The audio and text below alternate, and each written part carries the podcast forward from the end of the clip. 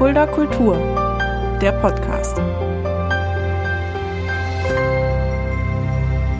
Hallo und herzlich willkommen. Das ist Fulda Kultur, der Podcast. Mein Name ist Shaggy Schwarz und dieser Podcast wird präsentiert vom Kulturzentrum Kreuz e.V. mit freundlicher Unterstützung der Stadt Fulda. Und ich, ich sitze jetzt hier mit zwei ganz besonderen Menschen in einem kleinen Theater mitten in Fulda, im Theater mittendrin. Und bei mir zwei tolle Menschen, zwei tolle Künstler, Barbara und Christoph Gottwald. Hallo. Hallo. Hallo.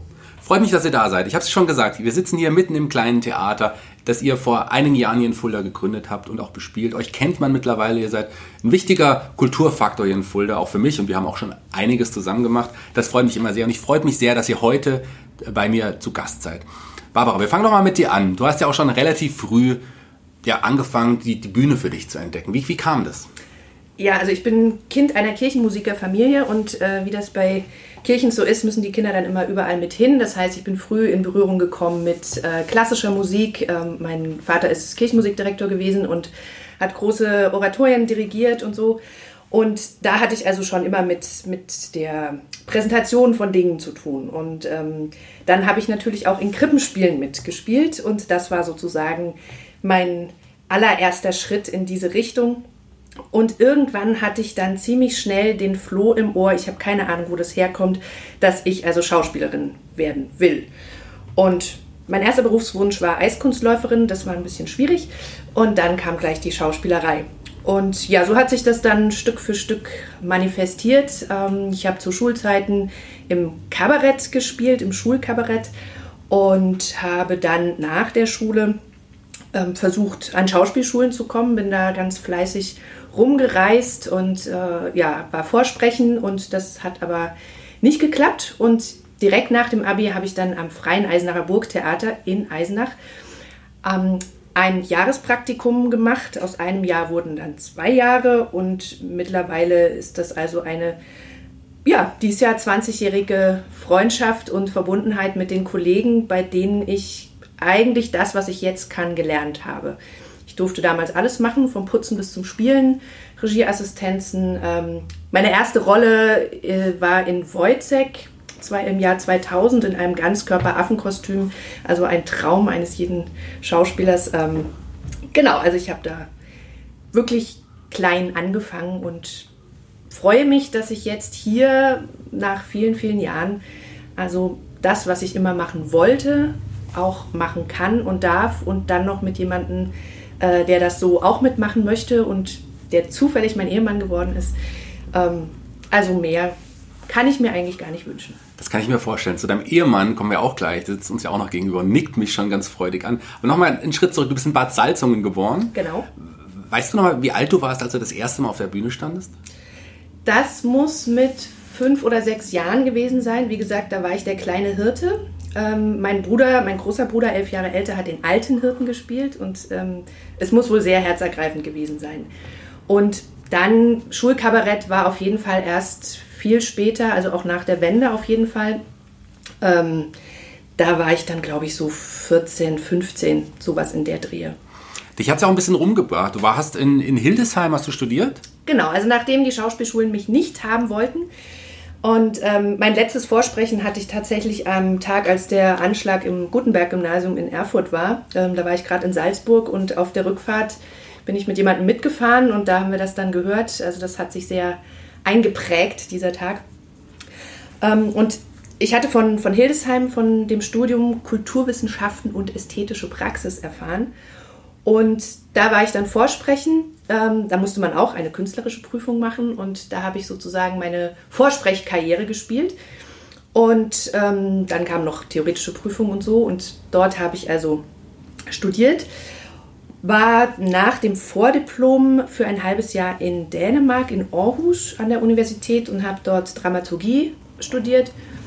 Und war dann auch nochmal für meine Diplomarbeit über interaktives Kindertheater in Dänemark auch nochmal in dem Land unterwegs. Bin dann rumgetingelt, habe verschiedene Theater besucht und ähm, ja, war da also zwei Monate on the road ähm, oder Pogellen, wie das die Dänen sagen würden.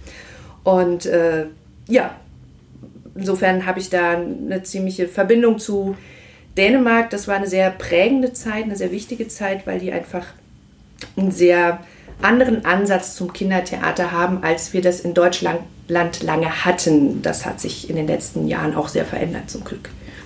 Du hattest dann auch noch eine Anstellung in Greifswald, das ist richtig, oder? Genau. Ich habe äh, hatte die luxuriöse Situation, dass ich, ähm, bevor ich meine Diplomarbeit geschrieben habe und bevor ich in die Prüfung gegangen bin, schon mein, meine Jobzusage hatte. Ich habe mich also beworben und ähm, kleiner Werbehinweis für den Studiengang. Also der Hildesheimer Studiengang ist ganz, also ist sehr beliebt, glaube ich. Ähm, überall, wo man hinkommt, trifft man irgendwelche Hildesheimer, die in irgendeinem Kultur Teil rumkriechen. Ähm, also man lernt da sehr viel, man wird zum Universaldilettanten ausgebildet und äh, insofern hat man mit dem Hildesheimer Abschluss eine ganz gute, ganz gute Startmöglichkeit. Und äh, ja, ich bin dann nach Greifswald gegangen, ans Theater Vorpommern als Theaterpädagogin und habe dort drei Jahre gearbeitet. Und das Lustige ist, dass wir, da kommen wir sicherlich später auch nochmal drauf zu sprechen, im vergangenen Jahr eine Premiere wieder am Theater Vorpommern hatten und ähm, ich sozusagen, na nicht nach Hause, aber zurück zu meinem ersten Arbeitsplatz gekommen bin. Ja, du hast es gerade gesagt, wir hatten da die Vorpremiere und da kommen wir doch auch gleich direkt ähm, auf deinen Mann zu sprechen. Christoph, du hast auch relativ früh die ersten Berührungen mit Kultur gehabt. Bei dir war es nicht das Theater, bei dir war es natürlich die Musik. Bei mir war es die Musik äh, im Alter von sieben Jahren. Ähm, wie das als Kind so ist, feiert man Kindergeburtstage mit Freunden, mit Verwandten. Und so bin ich auch auf die Musik gestoßen. Meine Cousins spielten Instrumente in einem Jugendblasorchester und ich wollte auch mitmachen. Und äh, Interesse hatte ich an der Trompete, bin dort also hingegangen, wurde vorstellig und wollte Trompete lernen. Problem war, Trompeter gab es genug im Orchester ähm, der Leiter sagte, das wird nichts. Komm bitte nächste Woche wieder. Du spielst Posaune oder Tenorhorn. Naja, nun sitzen da 40 Jugendliche und so ein kleiner Knölch muss natürlich vorspielen. Und die Arme waren zu kurz für die Posaune, die Lippen zu hart. Dann sagt er, du kommst nächste Woche wieder. Also wie in einem schrägen Film. Ich kam wieder die Woche drauf und er brachte eine Tuba für mich mit. Packte die aus, die Tuba war größer als ich, sehr zur Freude aller Kinder und Jugendlichen, die da saßen. Und die Tuba legte ich also quer über meinen Schoß und begann sie zu spielen. Und zwar nach folgender Anweisung: Hey Kleiner, mach mal. Das habe ich auch getan und es kam tatsächlich gleich ein Ton raus. Und somit wurde das mein Instrument, mein Leiden und meine Leidenschaft bis heute. Ähm, weil das sehr schräg aussah, hatte ich dann also mit sieben gleich meine erste Bühnenrolle als Zwerg als äh, Zwerg, der Tuba spielt. Und zwar mein Hut, der hat drei Ecken, so ein kleines Bravourstück für die Tuba. Und so zogen wir dann auch durch die Lande mit diesem Orchester. Und ich stand also vor dem Orchester und musste also kleine Tuba-Soli spielen. Und ja, das waren meine ersten Bühnenerfahrungen. Zwar über die Musik, aber da war auch schon Schauspielerei dabei. Die Tuba war also dein Instrument, wie du gerade gesagt hast. War die Liebe sofort da zur Tuba? Warst du sofort verliebt in dieses Instrument? Ja. ja. Ja, war ich, weil ich habe ihr wehgetan und zwar gleich am ersten Tag, als ich die dann nach Hause transportiert habe, bin ich aus dem Bus ausgestiegen, denn ich musste also von dem Nachbarort nach Hause fahren ähm, und habe sie also auf dem Gehweg, auf der Gehwegkante aufgestoßen, sodass ich ihr gleich die erste große Beule verpasst habe. Woraufhin mein Lehrer in der nächsten Stunde sagte, Christoph, mach dir keine Sorgen, jede Beule an diesem netten Instrument gibt einen weicheren Ton. Naja, und das hat mich natürlich animiert, immer mehr da an Zeit und Spaß zu investieren in dieses Instrument. Was sich gelohnt hat. In dein Instrument. Aber man muss dazu auch sagen, du bist der Tuba ja auch relativ früh auch schon fremd gegangen. Du hast ja noch andere Instrumente dazu geholt. Ähm, du bist ja auch multi-instrumental unterwegs. Ja, also irgendwann habe ich mir gesagt, also ja, Orchester ist okay, äh, klassische Stücke spielen bzw. Blasmusik spielen ist okay, aber immer nur äh, sowas machen, zum Teil auch für ältere Leute, also viele ältere Leute ist uncool. Irgendwann möchte man natürlich auch den Mädels imponieren und somit machte ich dann mit einem Freund von mir, mit dem ich auch zusammen zum Gitarrenunterricht gegangen bin, eine Band auf. Und zwar eine Oldie-Band. Und weil wir immer freitags geprobt haben, hieß die Friday.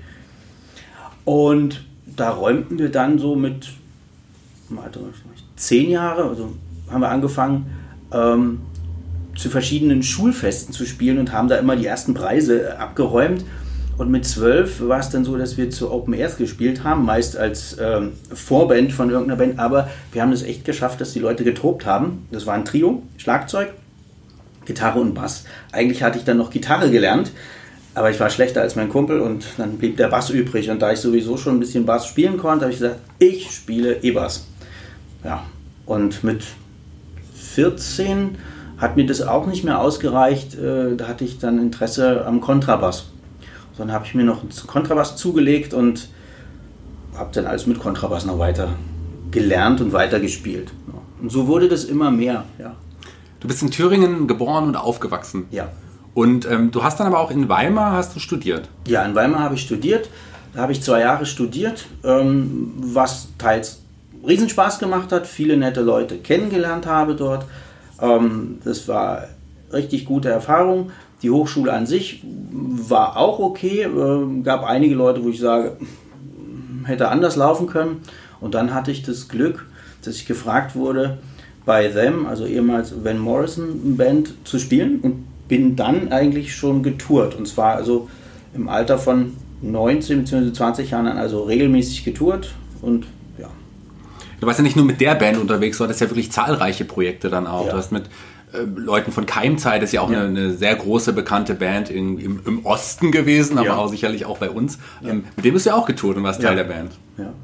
Du hast dann also schon sehr, sehr viele musikalische ja, Projekte in der Zeit gehabt. Ja, und auch immer organisiert. Es gab noch die Undertaker Blues Band, es gab Firebrook, das war also ähm, Rockband, Richtung- also Hardrock.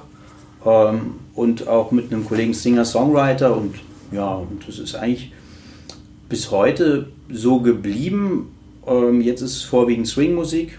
Im Moment nicht, leider nicht, aber ähm, ja, da wird auch wieder einiges passieren in die Richtung, weil die Zeit erlaubt es ja gerade wieder drüber nachzudenken, was man gemacht hat und was man in Zukunft machen möchte. Ja. Ja, man lernt äh, zu erfahren, was einem wirklich wichtig im Leben auch Ja. irgendwie ist. Man besinnt sich auf wirklich die entscheidenden Dinge. Das ist richtig. Das bringt uns die Corona-Zeit. Über Corona werden wir sicherlich auch noch sprechen, aber ich möchte jetzt noch mal über ein Projekt sprechen, von dem ich weiß, dass ich das, glaube ich, dir sehr wichtig ist. Eine Band nennen, das äh, Stolpersteine nennt sich das Projekt. Ja. Da hast du, hast du, erklär mal ganz kurz, was das für ein Projekt war und wie es dazu gekommen ist. Das war ein Projekt mit Menschen mit unterschiedlichsten Behinderungen und Handicaps. Und ich bin von dem Leiter der diakonischen Werkstätten in Eisenach angesprochen worden, ob ich mit Mitarbeitern dieser Einrichtung eine Band gründen möchte. Die hatten also schon durch ihre Schule, die sie besucht hatten, Kontakt und Berührung zu Instrumenten. Und da gab es einige, die interessiert waren, eine coole Band aufzumachen. Richtig coole Band und äh, Schlager zu spielen, Deutschrock, also alles, was verständlich ist und was, was eingängig ist. Ja, und dann habe ich gesagt, okay, ich gehe das Wagnis ein. Und angefangen habe ich mit ähm, einem Bassisten, der ein hochinteressanter Mensch ist, der ähm, schreiben kann, ähm, Fahrpläne lesen kann, und zwar der gesamten Verkehrsbetriebe in der Bundesrepublik, aber sich leider eben im Alltag nicht so zurechtfindet. Und dieser Mensch hat es echt geschafft, von der Münchner Freiheit komplett alle Titel auf dem Bass zu spielen und auch zu singen. Und es kam noch ein Mädel dazu, die ähm, wunderbar Keyboard spielen kann. Äh, zwar ohne Noten, aber eben mit so viel Gefühl und äh, Einfühlungsvermögen, dass also der Grundstock für die Band da war. Glücklicherweise auch noch ein Schlagzeuger, der ebenso getickt hat und dann haben wir eine Band aufgebaut. Eine Band aufgebaut mit, ähm, nach fünf Jahren waren wir teilweise zehn Bandmitglieder und äh, ja, da sind wir also auch bundesweit getourt, waren zum Beispiel in Berlin-Spandau im Johannesstift, haben da zusammen mit den 17 Hippies auf der Bühne gestanden, in Hamburg und ja, sind richtig getourt, hat einen riesen Spaß gemacht. Das CDs produziert, äh, ja.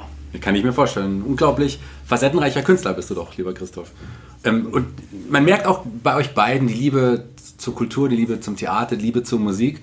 Und Liebe ist auch ein Stichwort, denn irgendwann habt ihr beide euch auch kennengelernt und lieben gelernt. Wisst ihr noch, wie das war? Wahrscheinlich wisst ihr es noch. Also ich hoffe mal, dass ihr es noch wisst. ja, Schuld daran ist die Kleinkunst. Was sehr gut ist. Genau, das war im Grunde ganz, ganz klassisch. Also ähm, Ich war in Eisenach, Christoph war auch in Eisenach und hat einen Kollegen, mit dem er damals die Undertaker Blues Band äh, hatte, zum Theater gefahren. Ähm, das war in einer alten Malzmühle, also auch ein freies Theater. Und ähm, dieser besagte Kollege wollte mit einem Schauspielkollegen von mir einen, ich glaube, Heinrich, Heine, Heinrich Heine Abend äh, aufnehmen oder so. Und dann ähm, haben die Herren so rumgefrotzelt und so weiter und äh, ach, sie waren schwimmen und dann dachte ich so, ja toll, vielleicht können die Herren mal fragen, ob man mit möchte. Und ähm, so wie das eben halt Musiker machen. genau. Und dann hat sich der, ähm, der Christoph Gottwald, da dieser Bassist da von der Undertaker Blues Band, hat er sich tatsächlich meine Nummer aufgeschrieben und zwei Tage später rief der an und dann waren wir ähm, abends aus und ich war noch unterwegs und er war noch unterwegs und irgendwie, weiß ich nicht, nach 22 Uhr oder so hat er mich dann irgendwann abgeholt und dann war eigentlich ziemlich schnell, ziemlich klar, dass da recht viel Potenzial drin steckt. Und das ist jetzt, was? 18 Jahre her. 18 Jahre. 18 Jahre. Genau. Ihr habt ja mittlerweile auch zwei Kinder. Genau. Die kamen dann aber später. Die, die kamen später, die kam, genau. Ja, die kamen später, weil das ja überhaupt erstmal gar nicht klar war, Familie oder also Zusammenleben irgendwann. Aber für mich war das zum Beispiel nie ein Thema, heiraten. Heiraten hm, passt irgendwie nicht. Du hast viele Kollegen um dich herum, wo man sieht, sowas scheitert, gerade in so einem Beruf, wo man viel unterwegs ist. Ja, und irgendwann ja. Kam dann doch der Gedanke, huch, was, was holt mich jetzt ein? Aber das kam eben so. Aber zum Glück erst spät. Also ja. Christoph hat mich nach sieben Jahren gefragt, nach einem hochdramatischen Sommer, weil er nämlich die Ringe vergessen hatte. Und wir hatten einen wunderschönen Urlaub mit einem Sonnenuntergang nach dem anderen und ähm, er musste sich die Frage aber verkneifen, weil er es perfekt machen wollte. Und letzten Endes kam dann die Frage, kurz bevor er auf Tour gegangen ist, äh, auf der Küchenbank. Ja, ganz unspektakulär. ja, aber trotzdem romantisch, oder? Ja, total. Aber er hätte echt nicht früher fragen dürfen, weil ich weiß nicht, ob ich da Ja gesagt hätte. Das war ja auch damals so ja. die Sturm- und Drangzeit und ähm, ja, nee, das war gutes Timing so. Wir haben uns Zeit gegeben und Zeit gelassen noch zum Austoben. genau. Sehr gut. Und dann habt ihr irgendwann auch den Entschluss gefasst, zusammen zu arbeiten. Das ist ja auch dann nochmal ein weiterer Schritt. Ja, also wir haben das getestet in verschiedenen Projekten, bevor wir das quasi ähm, als Geschäftsmodell umgesetzt haben. Und äh, wir haben immer mal schon mal was zusammen gemacht, ob jetzt auf irgendwelchen Familienfeiern oder so. Und es bietet sich ja an, Musik und Theater zusammenzubringen. Und ähm, ja, wie gesagt, verschiedene Projekte haben wir ausprobiert, geht das? Können wir das trennen, das äh, Dienstliche und das Private? Und Christoph war damals mit nach Greifswald gezogen, ähm, war aber eigentlich die ganze Zeit unterwegs. Ich war, wurde zwar für 40 Stunden im Theater bezahlt, habe aber eigentlich meistens 70 gearbeitet. Ja. Und, und ich war im Jahr 80.000 Kilometer äh, also unterwegs, war unterwegs 80.000 Kilometer gefahren. Und das ist ja kein Dauerzustand, egal für welche Art der Beziehung. Und dann haben wir uns gesagt, irgendwie müssen wir was äh, machen, wo wir mehr zusammen sind. Es war also wirklich so, ich kam also montags oder Sonntagnacht von Konzerten äh, nach Hause und Barbara ging ihrem Theaterdasein nach und dann haben wir uns kaum gesehen. Und für mich war klar, ich will ins freie Theater zurück. Also das, das Stadttheater in Greifswald war eine wichtige Station, aber war für mich eine Zwischenstation, um ein großes Haus kennenzulernen, die Abläufe und so. Und dann haben wir irgendwann überlegt, könnten wir das zusammenbringen? Und ja, dann haben wir uns auf die Suche begeben, wo das denn sinnvoll wäre. Genau, ihr habt euch auf die Suche nach einer Stadt äh, begeben, wo ihr das machen könnt. Und wie seid ihr damals auf Fulda gekommen? Das ist ja auch eine lustige Geschichte. Ja, also uns blieb ja nicht viel äh, gemeinsame Zeit. Die war dann irgendwie nachts äh, in Greifswald, wenn Barbara ihren Theaterdienst äh, beendet hatte. Dann haben wir uns äh, in unserer, unserer wunderschönen Dachwohnung hingesetzt äh, den Computer angeworfen und haben, äh, wie das wahrscheinlich bestimmte äh, Büros machen, ähm, Expertisen angefertigt, äh, wo man in Deutschland ein Kindertheater etablieren könnte oder überhaupt eine Art Theater, äh, was eventuell oder hoffnungsvollerweise angenommen wird von den Einwohnern, beziehungsweise was wir bedienen können mit dem, was wir können und da haben wir also viele Nächte gesessen und haben das nach Ausschlussprinzip gemacht. Also, eine Stadt sollte, wo wir eventuell aufschlagen, mindestens 30.000 Einwohner haben, ähm, sollte kein weiteres Kindertheater haben, sollte keine andere Institution irgendwie behindern oder wir also dazwischen krätschen. Ja. Genau, und dann haben wir im Grunde gegoogelt. Und also Mitteldeutschland war klar, weil Christoph da einfach so sein Netzwerk hatte. Und der Norden ist wunderschön und äh, wir haben uns da auch echt wohl gefühlt, aber es ist halt einfach JWD. Und ähm, ja, und dann haben wir gegoogelt und hatten, also ich weiß gar nicht mehr, wie viele Städte wir hatten. Also ähm, in der viele. End, äh, viele, genau. In der Endrunde waren dann Merseburg und Fulda. Und dann sind wir drei Tage nach Merseburg gefahren, weil auf dem Papier klingt es ja alles immer ganz schön, aber wir wollten gucken, wie sind die Leute da drauf, wie, wie atmet so eine Stadt und ähm, hatten da Gespräche äh, mit dem Kulturamtsleiter und Privatpersonen und haben dann aber festgestellt, das ist nicht die Stadt für uns. Ähm, die Menschen dort brauchen was anderes oder haben andere Interessen als jetzt ein Kindertheater. Und dann waren wir hier in Fulda, das kannten wir schon ähm, von nach der Wende, als wir hier einkaufen waren. Und, ähm, Tolle Stadt. und äh, ja, das war sehr, sehr offen und äh, sehr kulturaffin. Wir haben mit äh, dem damaligen Kulturamtsleiter Dr. Kirchhoff ein sehr spannendes Gespräch geführt, der sagte, herzlich willkommen, tolle Idee, aber Geld haben wir keins. Ähm, und der Satz, der prägt, hat sich uns eingeprägt, ähm, das Mistbeet müssen Sie selber bestellen, düngen können wir immer mal. Und das fanden wir sehr ehrlich. Das war in Merseburg, die Aussagen waren sehr anders. Da wurde uns sehr viel versprochen. Und dann haben wir hier noch mit der Jessica Stuckenberg ähm, ein Treffen gehabt, weil eben ein Ansatz von uns war, wir wollen niemanden ins Revier pinkeln sozusagen. Und sie ist ja hier als Theaterpädagogin sehr, sehr viele Jahre schon. Und das war damals so ein nettes, intensives Gespräch, dass wir nicht das Gefühl hatten, dass wir da stören oder unwillkommen sind, sondern eher im Gegenteil. Ja, und dann. Also gleich beim ersten Gespräch so Ansätze für eine eventuelle Zusammenarbeit oder wie sie sich das für uns hier vorstellen könnte mit Ideen und, und Anregungen. Das war toll.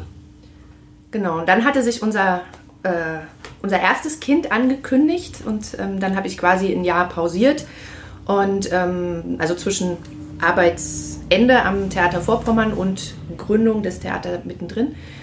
Und ja, da hatten wir also Zeit, einmal Eltern zu werden, ähm, Räumlichkeiten zu finden, Konzepte zu schreiben, Sachen zu organisieren, Stücke einzustudieren. Und ja, und im August 2011 haben wir dann hier eröffnet zum Glück für Fulda kann ich als gebürtiger Fuldaer mal sagen, dass es euch hierher verschlagen hat. Also ihr seid auf jeden Fall eine sehr, sehr große Bereicherung für die Fuldaer Kulturszene. Also ich bin froh, dass ihr da seid und ich glaube viele andere auch. Und Jessica Stuckenberg, die habt ihr gerade angesprochen, der habt ihr jetzt nicht nur viele Projekte auch gemeinsam, euch verbindet mittlerweile auch eine Freundschaft, kann man so ja, sagen. Ja, ja. Also wenn man so viel Zeit zusammen verbringt und wir haben schon die schrägsten Situationen zusammen gehabt, ähm, dann geht das gar nicht anders. ich habe es ja schon zu Beginn unseres Gesprächs gesagt, wir sitzen hier mitten im Theater mittendrin. Beschreib doch mal ganz kurz für unsere Hörer, die es vielleicht nicht kennen, was genau ist das Theater mittendrin? Das Theater mittendrin ist ein Wohnzimmer. Gefühlt ein Wohnzimmer. Und zwar ein Raum. Ein Raum, der ein Wohnzimmer sein könnte. Ähm, ein Wohnzimmer, in dem man eine Bühne variabel festlegen kann. Ohne dass kann. sie erhöht ist. Es ist ebenerdig. Stühle kann man nach Wahl und Belieben aufstellen, hinstellen. Muss man nicht, man kann auch auf dem Boden sitzen. Es gibt Vorhänge, ähm, also die Grundausstattung ist schwarz ausgehängt. Das ist für den Probenbetrieb und für viele Stücke einfach sehr praktisch im Theater. Aber wir haben äh, blaue Vorhänge, rote Vorhänge, gelbe Vorhänge, graue Vorhänge, gelbe Vorhänge. Ähm, das kann man also alles ganz variabel gestalten. Und unsere Spannung ist immer den Raum ähm, immer wieder zu verwandeln, von Stück zu Stück. Und das äh, ja, ist für uns immer eine Herausforderung und ein großer Spaß. Ja, und was wir auch haben, was mich schon immer als Kind am Theater beeindruckt hat, viele Scheinwerfer, die man in alle Richtungen drehen kann, irgendwelche Gestänge, ähm, die noch an der Decke hängen. Und ja, das ist irgendwie auch was Tolles. Und also für diejenigen, die äh, mit Zahlen umgehen, also der Raum hat 33 Quadratmeter. Für alle, die die Corona-Bestimmungen kennen, wissen, wie viele Menschen da zurzeit hier rein dürfen. Ähm, also wir sind klein, wir sind mittendrin, deswegen haben wir auch, also Christoph hatte die Idee äh, zu diesem Namen. Und ja, das ist eigentlich so unser Ansatz, möglichst nah an den Menschen zu sein, die Menschen in das Geschehen reinzuholen und Theater für und mit den Menschen zu machen. Wie viele Leute passen denn, also wie viele Gäste passen denn bei Vollauslastung quasi in euer Wohnzimmertheater? Bei Vollauslastung, wir hatten auf diesen 33 Quadratmetern schon 60 kleine Besucher. Genau, 60 Kinder, kleine Besucher. Kinder, ohne Erwachsene. Ähm, wo man sagen muss, also wir haben alle zusammen Theater gespielt und erlebt. Das war sehr intensiv, auch sehr schön und ja. Genau, wenn wir Erwachsenenvorstellungen machen, dann sind es etwa 30 Plätze. Und also bis jetzt, wie das dann weitergeht, das werden wir sehen. Und bei Kindervorstellungen oder Familienvorstellungen bewegt sich das zwischen 40 und 50 Plätzen. Und ihr spielt ja nicht nur selber hier Kindertheater oder auch Erwachsenentheater, sondern es gibt ja auch verschiedene Projekte, die ihr selber anleitet. Erzählt doch mal was dazu. Fangen wir bei den Kleinen an. Also es gibt äh, für Kinder ähm, Workshops, die also ein Tag, zwei Tage, drei Tage dauern können. Ähm, das ist die kleinste Form von Projekten, die wir machen. Ansonsten gibt es einen Teen-Theaterclub, wo also Teenies sich hier austesten können und spielen können, Stücke entwickeln können. Das ist immer äh, gekoppelt an das Schuljahr, sodass sie also mit Schuljahresbeginn sich hier einfinden. Ungefähr zehn Teilnehmerinnen und Teilnehmer gibt es, ähm, wo wir dann also gemeinsam ein Theaterstück uns entweder aussuchen, was schon geschrieben ist, oder selber eins entwickeln, über improvisieren, also dann das Textbuch schreiben. Ganz normaler Werdegang, so wie das also an einem großen Haus auch wäre und ist. Äh, dann gibt es den Theater Jugendclub und es gibt die Dienstagsspieler. Und da gebe ich jetzt mal ab an Barbara, weil das ist ihr Special.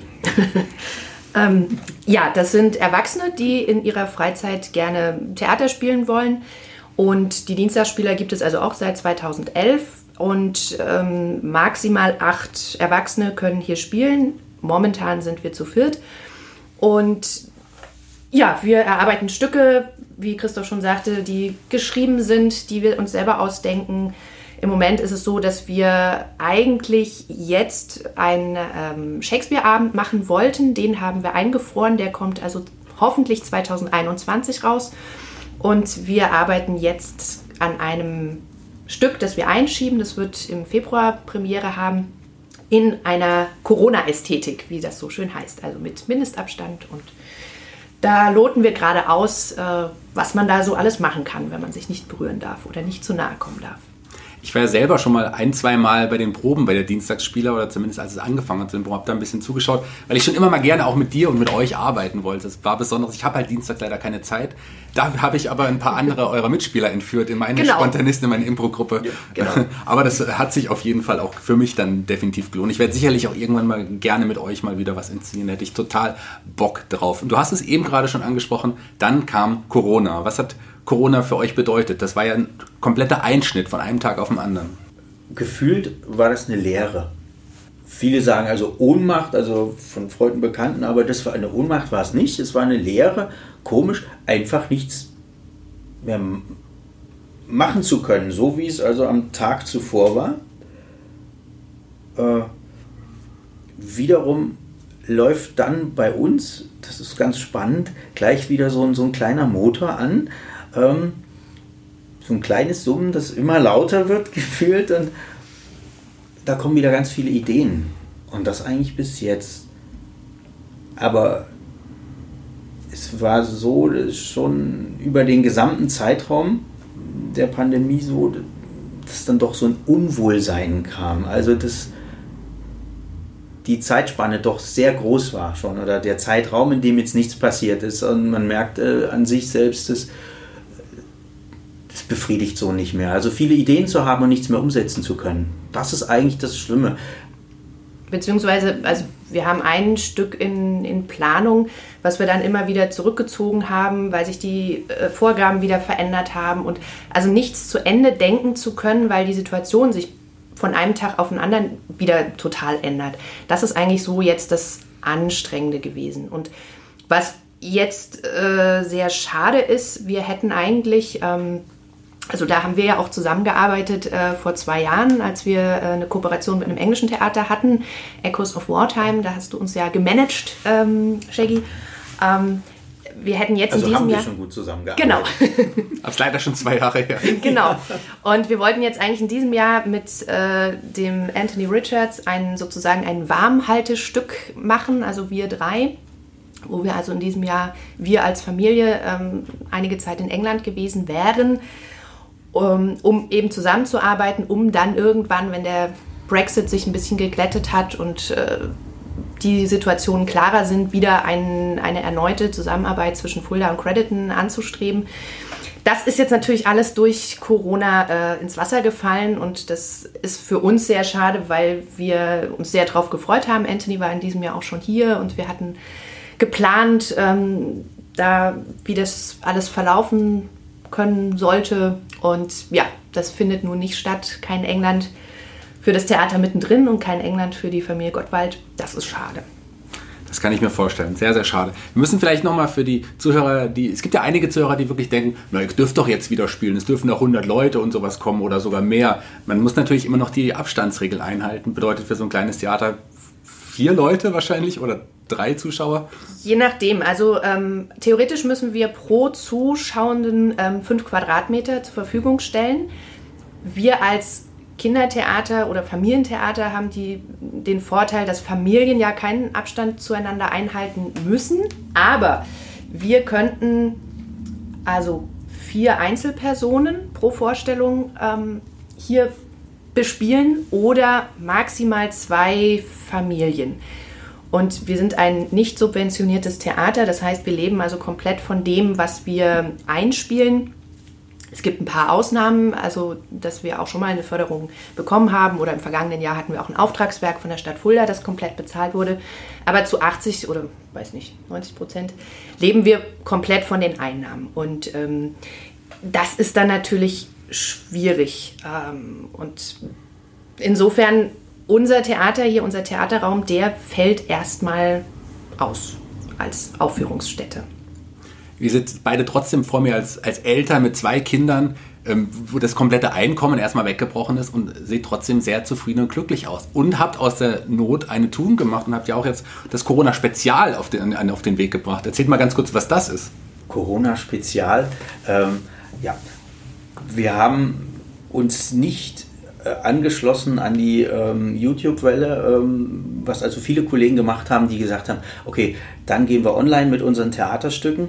Das mag in vielen Fällen funktionieren bei Theater für Erwachsene, die also schon oder große Häuser. Oder große Häuser, die natürlich sowas schon gemacht haben. Das kennt man ja von Arte oder von verschiedenen Sendern. Äh, aber Kindertheater in der Form, wie wir das bisher gemacht haben, ähm, transportiert sich absolut nicht, sind wir der Meinung. Also über Videos, über Aufzeichnungen, da geht es um Nähe, da geht es um Gefühle, da geht es um äh, genau beobachten können und zwar nicht auf äh, so einem Abstand bzw. Bildschirm oder Monitor. Funktioniert nicht. Ja, für uns ist Theater die gleichzeitige Anwesenheit von Akteuren und Zuschauenden. Und wenn das nicht gegeben ist, also in einem Raum oder an einem Ort, es muss kein Raum sein, aber an einem Ort, kann auch der Park sein oder äh, sonst wo.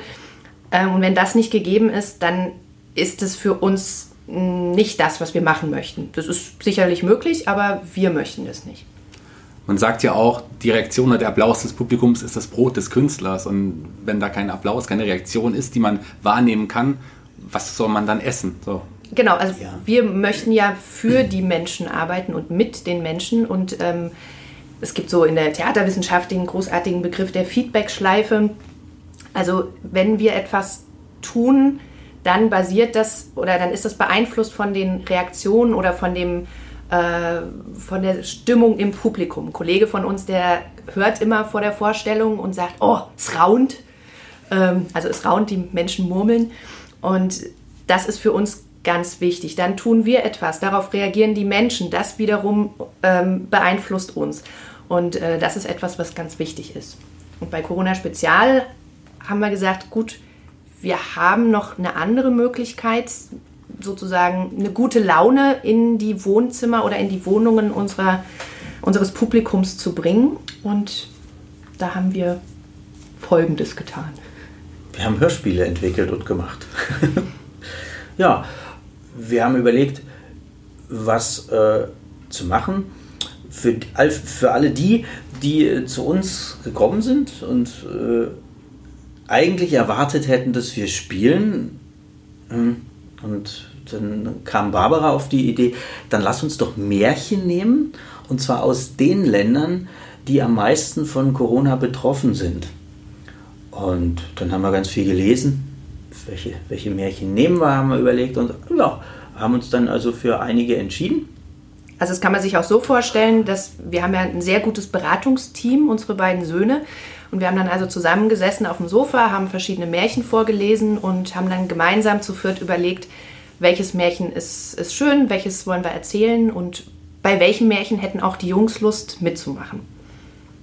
Ja, und auch was zu machen, äh, wo wir all die Sachen, die wir eigentlich können, mit unterbringen können. Zwar ohne das Schauspiel, aber trotzdem Stimmen, Geräusche, Musik, in meinem Fall Musik machen auch. Also ganz wichtig, dass ich auch wieder äh, Musik machen konnte für Zuhörer und ja.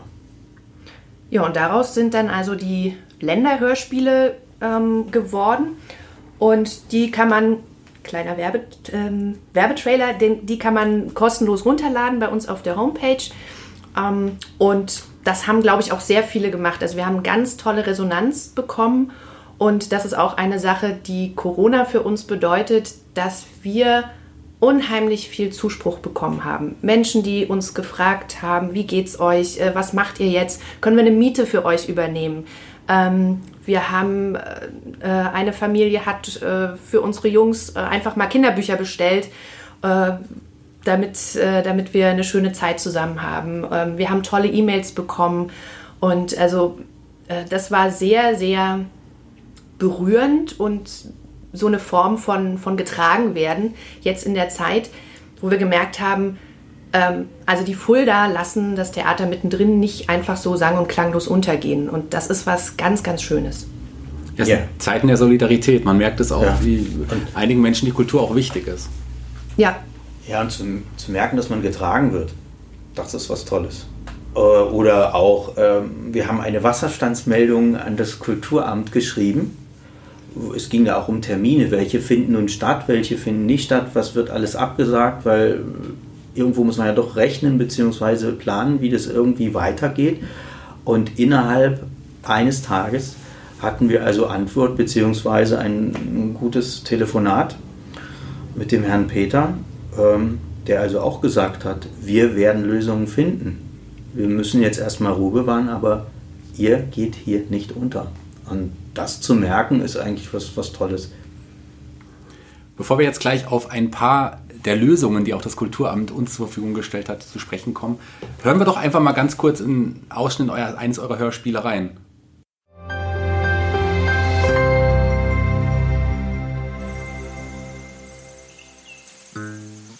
Ich, Känguru, bin der größte, tollste und schönste in ganz Ozeanien.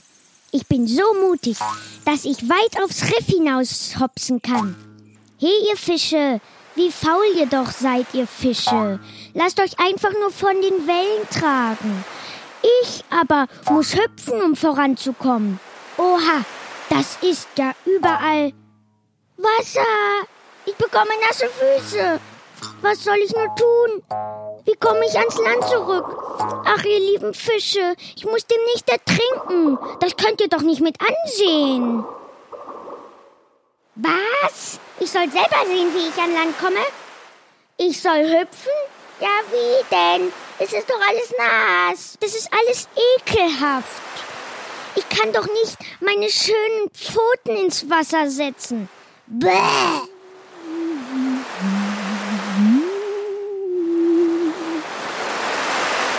Oh, eine Schildkröte. Hierher, Schildkröte. Komm her und trag mich auf deinem Rücken an Land. Ähm, bitte. Wenn du mich fragst, von mir aus. Aber halte dich gut fest. Das ist gar nicht so einfach, auf deinen rutschigen Körper zu kommen. Und nass werde ich trotzdem. Ih. Du kannst auch gern absteigen, wenn es dir nicht gefällt. Nein, nein, alles prima. Echt klasse. Wirklich. 1A. Na dann ist es ja gut. Also auf denn durch die Fluten.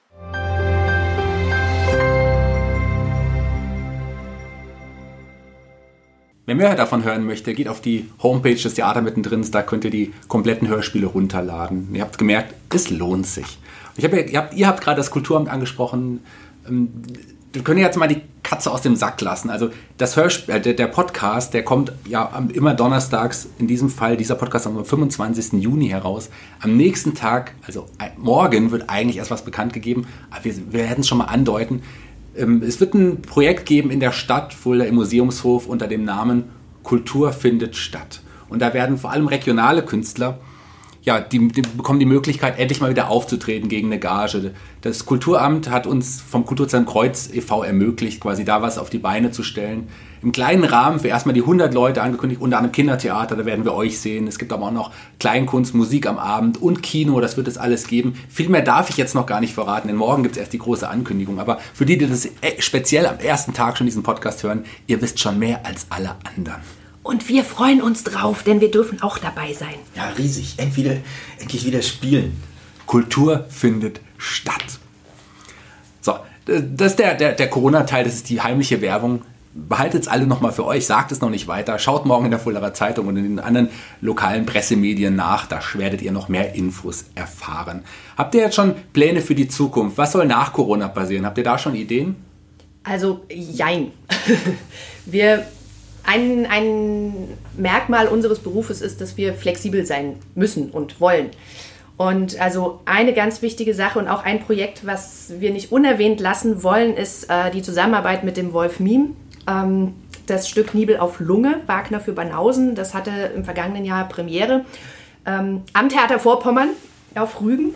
Und äh, das ist also ein, ein ganz, ganz wichtiges Stück für uns geworden. Und ähm, also auch der Herr Wagner ist uns in gewisser Weise ans Herz gewachsen und noch viel, viel mehr der ähm, liebe Kollege Wolfgang Miem. Und mit dem Stück wollen wir unbedingt weiterhin unterwegs sein und ähm, da auch ja, die Bühnen unsicher machen und ähm, da unseren Spaß und ähm, unser Unwesen treiben. Das ist eine Sache, die weitergehen soll. Dann werden wir sehen müssen, wie sich die ganze Lage weiterentwickelt, was wir spielen können. Ähm, wir werden sicherlich an ungewöhnlichen Orten aufschlagen. Und ja, es wird wieder ein Weihnachtsstück geben. Welches und wo, das werden wir sehen. Das wird rechtzeitig bekannt gegeben.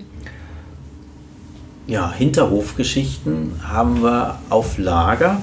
Hinterhofgeschichten werden Geschichten sein, die wir aus den Fenstern des Theaters spielen können, in den Theaterinnenhof, ähm, wo also doch Familien kommen können, draußen unter freiem Himmel, und sich Alltagsgeschichten ansehen können. Das ist also eine Coro- Corona-Variante des Theaters, unseres Theaters. Das Dann- gibt es gibt's auch aktuell. Die, Ähm, es ist im Entstehen. Okay. Also wir arbeiten dran, genau. Und ähm, wahrscheinlich werden wir, weil ja jetzt Kultur stattfindet, ähm, werden wir das in den Herbst schieben müssen, denke ich. Ähm, aber das wird es irgendwann geben und äh, wir haben auf jeden Fall bei den Vorbereitungen schon sehr, sehr viel Spaß. Ähm, dann eine Sache, die, auf die wir sehr hoffen, ist, dass wir das Projekt mit äh, den englischen Kollegen umsetzen können, je nachdem, wie sich Corona und der Brexit entwickeln. Aber das ist auf jeden Fall etwas, was wir machen wollen, was wir nicht nur in England spielen möchten, sondern natürlich auch dann hier äh, in Fulda. Und ja, aber da müssen wir abwarten, wie die Entwicklungen so sind. Ja, und viele, viele warten, viele Kinder, viele Schulklassen warten auf die verfluchte Seite 19, die ja im Herbst nun nicht stattfinden kann im Kanzlerpalais. Die wollen wir dann unbedingt nachholen, so es denn möglich ist. Wahrscheinlich im Frühjahr, wenn Corona es erlaubt. Hoffen wir, dass das alles nicht mehr so lange dauert. Wir wissen es nicht, wir können es natürlich nicht einschätzen, aber wäre wichtig, dass es irgendwann auf jeden Fall auch weitergeht. Ich meine, man darf ja auch mit der Lufthansa fliegen und dann braucht man auch diesen Abstand nicht. Aber das ist ein anderes Thema. Vielleicht tritt man ja in Flugzeugen auf. Ja, das genau. wäre doch möglich, oder? Och, ähm, ich finde es so am, am, auf dem Boden der Tatsachen eigentlich ganz schön. Lass mich noch mal eine Sache ansprechen, die ihr gerade eben schon mal angesprochen habt. Nibel auf Lunge, das Projekt mit Wolf Miem. Ich habe das ja jetzt auch schon mehrfach gesehen und ich war wirklich schwer begeistert, muss ich sagen. Also es ist eines super inszeniertes Stück, wahnsinnig wahnsinnig toll, lehrreich und auch gleichzeitig witzig. Also da habt ihr wirklich was, was Tolles geschaffen. Eine Heidenarbeit, aber es hat sich definitiv gelohnt. Auch das muss unterstützt werden. Und wenn ihr mal seht, dass zum Beispiel bei Kultur findet statt, ähm, die Nebel auf Lunge auf dem Programm steht, dann solltet ihr auf jeden Fall hingehen oder auch später, auch in anderen Städten. Das ist, glaube ich, etwas, was wir versuchen wollen, auch gerne in anderen Städten zu präsentieren, weil es lohnt sich. Genau, das ist ein zeitloses Stück und es ist die Verbindung zwischen Kabarett, Musik und Schauspiel und drei Menschen, die einfach sehr viel Spaß haben. Wir erklimmen die Gipfel der verschiedenen Künste. drei Menschen, die sehr viel Spaß haben, aber drei herausragende Künstler auf der Bühne. Das kann ich auf jeden Fall so sagen. Und zwei von denen sage ich jetzt Dankeschön, dass ihr dabei wart bei Fulda Kultur, dem Podcast. Vielen, vielen Dank. Es hat total Spaß gemacht. Ich hoffe, euch hat es auch Spaß gemacht. Ja, absolut. Ähm, Ihr könnt ja jetzt auch nichts anderes sagen, gell? So, weißt du, nö, nö, hat nicht, nö, nee, hat nicht. Aber ganz zum Abschluss ähm, darf jeder von euch noch einen Song aussuchen, den wir auf unsere Spotify-Playliste setzen werden. Ein Musiksong, der euch eigentlich, jeder von euch, ich hab- der Christoph, der, der hat es wahrscheinlich schwieriger, der ist Musik ja, der, der, wer soll er sich jetzt entscheiden, denkt er sich. Und Deswegen fange ich mit der Barbara an. also wir haben ehrlich gesagt gemeinsam Einen gemeinsamen Song, ja, noch besser. Das, bei uns verschwimmt Eine ja alles. Das, das, genau, das, das Dienstliche und das Private. Ähm, aber zum Glück sind wir auch noch selbstständig. Das ist auch sehr schön. Wir haben ein, ähm, einen Titel äh, rausgesucht von einem dänischen Bassisten ähm, namens Niels Henning Ørsted Persen. Mein Part, ein Bassist. Genau. Kurz Nöpp, der ähm, leider viel zu früh verstorben ist. Wir hatten aber das Glück, als ich in Dänemark studierte, ihn zweimal live zu erleben. Einmal in so einer ganz kleinen Kirche äh, mit einem Schulfreund, so ein ganz intimes Konzert. Und einmal im ähm, Aarhus Musikhuse. Und, also in der Konzerthalle von Aarhus. Und der hat ein ähm, Lied vertont mit seinem Ensemble und zwar ein dänisches Kinderlied, En Elefant kom marcherende. Also ein Elefant spaziert auf einer Spinnenwebe und findet das ganz toll und holt einen zweiten Elefant und dann marschieren die auf einer Spinnenwebe, finden das ganz toll und holen einen dritten Elefant. So. Und der hat das mit äh, seinen Töchtern, sind es glaube ich, eingesungen und dann improvisiert seine Combo über diesem Motiv. Und das ist eigentlich eine, das, was uns ausmacht. Kinder, die Improvisation, der Kontrabass und die Symbiose daraus. Und das Stück begleitet uns eigentlich auch schon so lange, wie wir gemeinsam Projekte machen. Das ist dann quasi auch euer Song, euer persönlicher Song. In gewisser Weise ja. Auch sehr schön. Der ist auch immer im Auto mit dabei.